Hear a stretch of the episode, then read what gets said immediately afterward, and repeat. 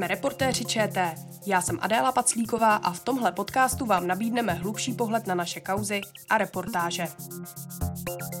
Doma jsou za zahraniční agenty. V cizině jsou ze země, která napadla sousední stát. Jaké to je být Rusem v exilu po invazi na Ukrajinu? Jak se dělá zpravodajství ze země, kam nemůžete vstoupit? A znamená ukrajinská protiofenziva, že se blíží konec války? Ve studiu je se mnou můj kolega, váleční reportér a znalec ruského prostředí Tomáš Vlach. Tomáši, ahoj. Ahoj. Nikdo nám zde nerad. Nikdo nás tu nevidí rád. Žádné výjimky pro ty Rusy, kteří jsou proti Putinovi, nejsou. Proto to není jednoduché. Ale zvládáme to a uvědomujeme si, že to není nic proti tomu, co se děje na Ukrajině.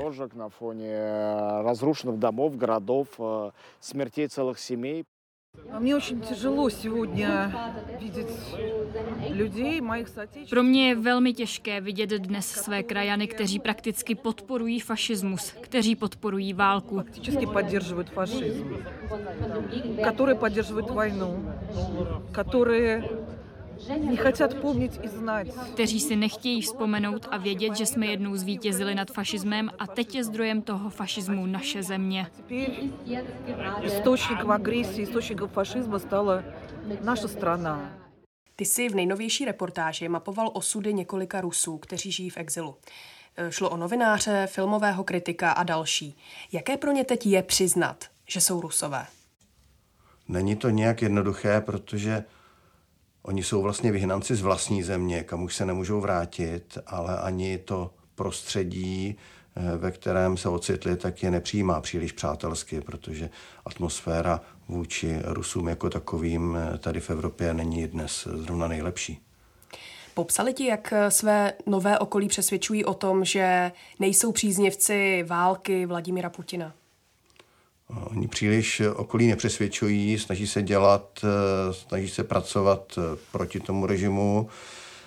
Oni poměrně aktivně vyvíjejí činnost, která směřuje třeba přímo do Ruska, nebo v tom jednom případě tady toho eh, mladého Andreje Karolina, tak tam eh, je to organizování demonstrací tady v Česku, takže eh, oni to, myslím, že ani nedělají kvůli svému okolí, aby přesvědčovali někoho, že jsou vlastně ti dobří, ale spíš proto, aby se snažili něco s tím, co se děje v Rusku, udělat.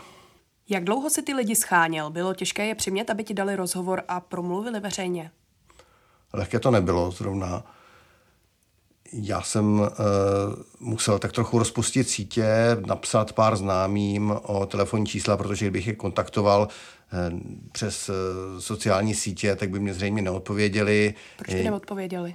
Protože zachovávají alespoň nějakou míru opatrnosti a na nějaká, nějaké náhodné výzvy, náhodné e-maily nebo Eh, náhodné zprávy třeba na Facebooku nebo na Twitteru, tak eh, tím se příliš nezabývají. Jednak je to proto, aby eh, se nedostali do nějakého problému a také proto, že tam jim prostě píše hodně lidí, často i s urážlivými vzkazy z Ruska, takže ani tyto věci příliš neřeší a často to ani nečtou.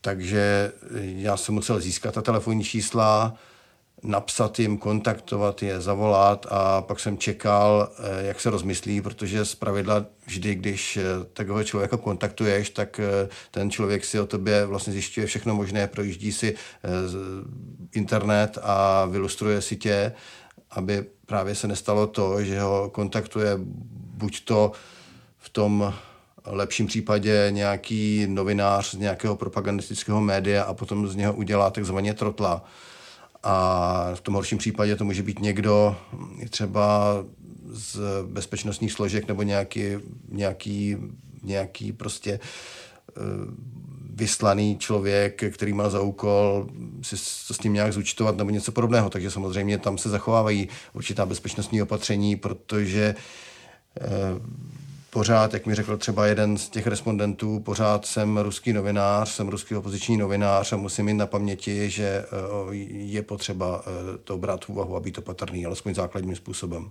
Co to pro tebe znamenalo při tom samotném natáčení těch rozhovorů? No, bylo to třeba o tom, že jsem si nemohl domluvit nějaké pevné místo, ale že zpravidla to chodí tak trochu konspirační cestou, že ti dají vlastně tu destinaci konečnou až v momentě, když ten rozhovor natáčíš, nebo že, a to je velmi časté, že si tě vlastně nikdo nepustí domů. Že by třeba člověk chtěl natočit opravdu toho člověka, jak žije, jak žije se svou rodinou, eh, kam chodí, jaké má zvyky, prostě proniknout přímo k němu, eh, což je taková tak trochu žurnalistika, o kterou se snažím, ale v tomto případě je to eh, strašně obtížné, protože Eh, než ty ledy roztají, tak eh, to prostě jednak dlouho trvá a na to už není čas a potom a několikrát, i kdyby ty ledy, roz, i kdyby ty ledy roztály, tak ten člověk si mě prostě domů raději nepustí, aby samozřejmě se neprozradilo nic víc o něm, než že existuje. Ty jsi mluvil například se šéfredaktorem původně ruského spravodajského webu Meduza, Ivanem Kolpakovem. Oni teď sídlí v Berlíně, částečně o tamtuť pokrývají spravodajské dění v Rusku, ale i na Ukrajině. Jak tohle natáčení proběhlo? Mohl si třeba točit eh, u nich v redakci? Tak redakce byla eh, pro mě uh, úplně zakázaná, řekněme. Prostě tam jsem eh, neměl šanci udělat jediný obrázek, a to, což chápu a tomu se samozřejmě podřídím, protože chápu jejich obavy. Ale na druhou stranu třeba v Rize, tak eh, tam jsem se dostal do prostor, kde se tvoří list Nová gazeta a tam mě pouze zakázali točit eh, to místo tak, aby bylo vidět z oken, aby bylo možné identifikovat, kde se právě nacházíme takže ten přístup je různý, eh, ale často to bylo o tom, že vlastně eh, jsme se scházeli různě venku a natáčeli jsme venku a natáčeli jsme na místech, které neměly vůbec vztah s tím, kde ty lidé pracují. pracují. Eh, ono vlastně teď, dnes v dnešních podmínkách díky technologickému pokroku, tak vlastně ani nemusíte mít redakci, kde sedí spousta pilných hlav a rukou a eh, bíjí tam do počítače a podobně, ale vlastně tito lidé to většinou tvoří doma všechno a eh, nějakým způsobem se pak skontaktují přes internet, přes meetingy po Zoomu například, takže vlastně ty redakce jsou spíš virtuální a fungují tak, že se to skládá vlastně třeba u někoho doma potom, což je i z těch bezpečnostních důvodů daleko lepší. Meduza je v Rusku eh, v postavení takzvané nežádoucí organizace. Co to znamená, popsal šéf-redaktor webu Ivan Kolpakov. Pokud jste poslal odkaz na náš text, můžete dostat pokutu nebo skončit ve vězení.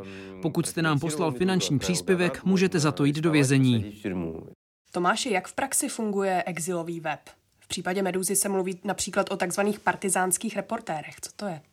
Jsou to lidi, jsou to externisti, kteří jsou eh, přísně utajeni, nijak se nepředstavují a eh, kteří v Rusku konkrétně pracují, kteří v Rusku schánějí informace, píší, eh, dodávají potom ty texty nebo různé informace, fotografie a podobně. Samozřejmě se pod to nepodepisují a v případě, kdyby byli odhaleni, tak jim hrozí vysoké tresty. To už není o nějakých půl roku nebo roku, ale třeba 10 let nebo 15 let. Eh, takže si představ, že za takových podmínek pracuješ, eh, takže se každý, každý snaží samozřejmě, aby nebyl odhalen, a i ta žurnalistika tím trpí, ale v momentě v, země, v zemi, kdy, eh, kdy ta žurnalistika v podstatě jinak prozovat nejde, tak se asi nedá nic jiného dělat. A stahuje se to i samozřejmě na respondenty, kteří nesmí být odhaleni, Eh, takže si tak představ, že vlastně děláš reportáž, kde máš eh, všechny zdroje anonymní, hmm. což je prostě, eh, vypadá to divně. Je to samozřejmě problém i z hlediska ověřování potom těch informací, protože člověk si může navymýšlet různé věci.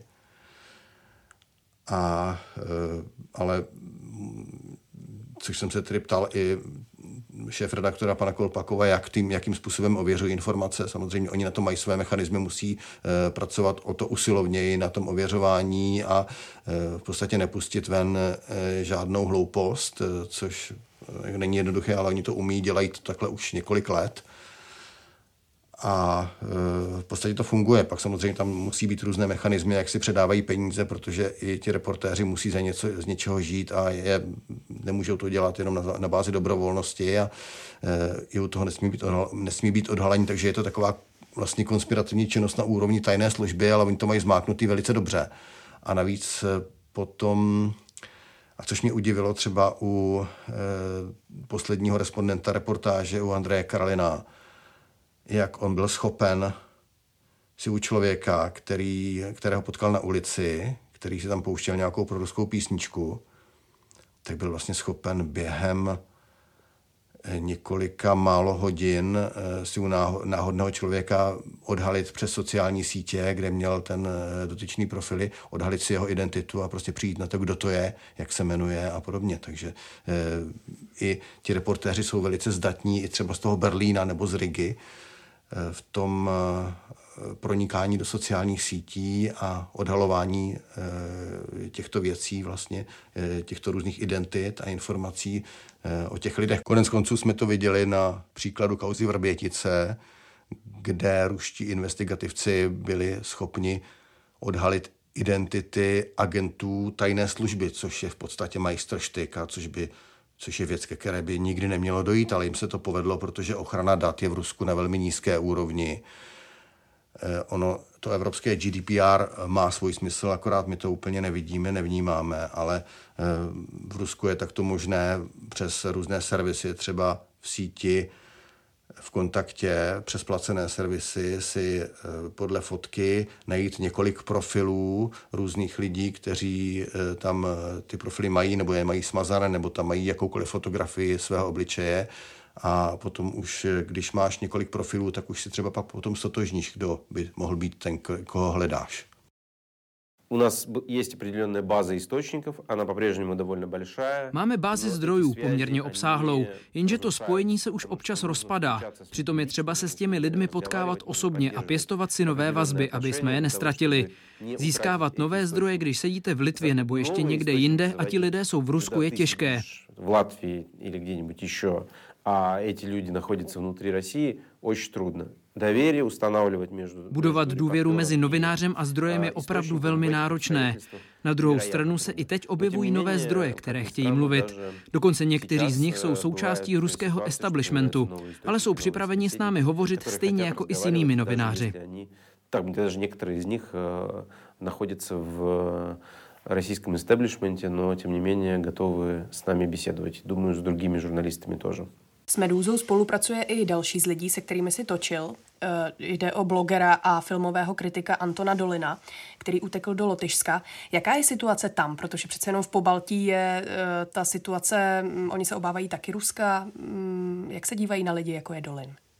V Pobaltí je velmi silná ruská menšina, eh, například v Lotyšsku, třeba v Rize, to je v podstatě město, kde se z velké části mluví rusky, kde je zhruba 50% Rusů a ta menšina nemá vždy eh, pro evropské pohledy. Jsou tam lidi, kteří jsou otevřeně pro ruští, tak eh, samozřejmě je tam ze strany lotyšských úřadů, stejně jako litevských nebo estonských, strach z toho, že eh, pokud by si pustili větší množství ruských uprchlíků na své území, takže se že spíš bude eskalovat právě tak trochu to napětí, které je mezi místními Rusy a mezi těmi Lotyši, Estonci nebo Litevci a takže se na ně dívají v podstatě eh, tak trochu skrz prsty na ty uprchlíky. Sice je přijímají, oni dobře vědí, jaká je v Rusku situace a že je dobré přijmout tyto lidi, že eh, to potřebují a že tím eh, dělají v podstatě dobrou věc, ale Eh,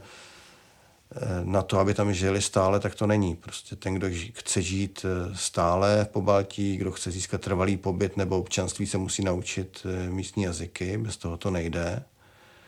A stále je tam tak trochu člověkem, na kterého se, který úplně se nemůže třeba plně realizovat, takže oni se většinou snaží Eh, se dostat eh, z těchto pobalských zemí potom dále do Evropy, do Berlína nebo kamkoliv jinam, i třeba do Prahy. Eh, je pravda, že třeba v Rize fungují ta opoziční média, nějakým způsobem to ano, protože zase je tam výhoda té blízkosti k Rusku, ale pro toho Dolina, pro toho Antona Dolina je to jako mimořádný problém, protože on v podstatě si tam musí každý rok prodlužovat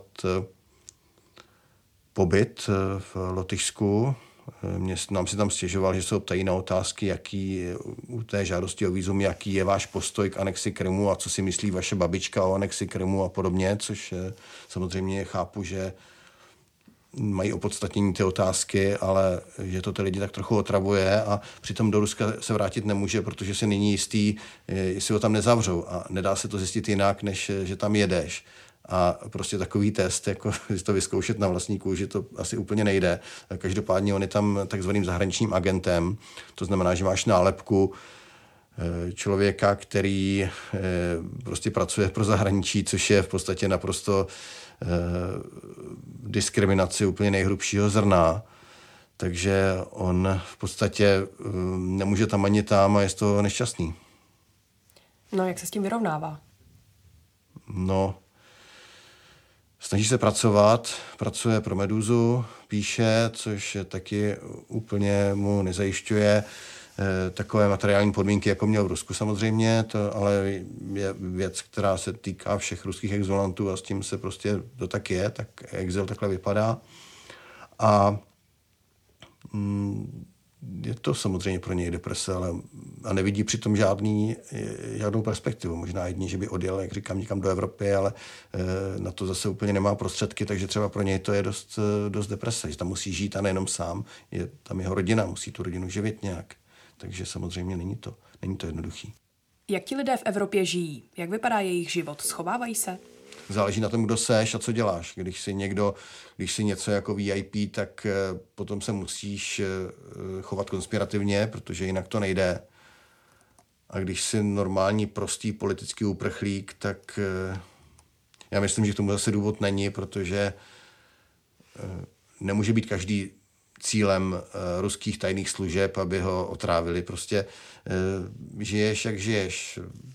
Ten poslední člověk, Andrej Karlin třeba, tak ten pracuje v automobilce a jezdí na demonstrace, je vidět a je rád, že je vidět a, uh, a bere to takhle, ale samozřejmě pokud si šéf-redaktorem nějakého významného média opozičního, jako je Meduza, ze kterého berou informace i světová média, tak potom se i podle toho musíš chovat. Jaký je postoj tady těchto lidí v exilu k válce? Chtějí, aby se boje ukončily okamžitě? Tady je to zajímavý, protože část Rusů, i těch naladěných opozičně, vlastně eh, třeba tu válku podporují. A podporují ji tak, eh, že říkají, ano, já jsem s tím nesouhlasil v momentě, když ta válka vypukla, já jsem z toho byl otřesený, ale teď, když už tedy v té válce jsme, tak bychom ji neměli prohrát, protože to bude znamenat pro Rusko obrovské ponížení, budeme platit reparace a úplně nás to prostě srazí na zem. Ale e, ti, e, konkrétně ti Rusové, kteří vyvíjí tu aktivní činnost, kteří nějak, kteří nějak, nějak aktivně bojují proti Putinovi, e, tak zase tam zazněly naprosto radikální odpovědi, že Rusko musí být poraženo, a opravdu sraženo na kolena, aby si uvědomilo e, své místo ve světě, aby si uvědomilo, co se stalo a e, právě tito lidé jsou e, leckdy radikálnější třeba než sami Ukrajinci, než v podstatě i společnost u nás. Oni přímo jako, jak si skoro až masochisticky chtějí, aby ten jejich národ v podstatě si tu porážku takzvaně vychutnal. Máš na mysli ty, se kterými si točil, teda předpokládám. No, e, vlastně ode všech se mi dostalo takové odpovědi. Nikdo mě neřekl, že jo, dobrý, já chci, aby teď tedy e, se to zastavilo, aby byl mír, aby jsme se z toho zpamatovali, ale vlastně všichni, se kterými jsem točil, tak mě e, prognozovali to, že vlastně Rusko musí tu válku prohrát a pak teprve bude možné stavět v Rusku nějakou novou společnost. Jak častý názor tohle v Rusku je?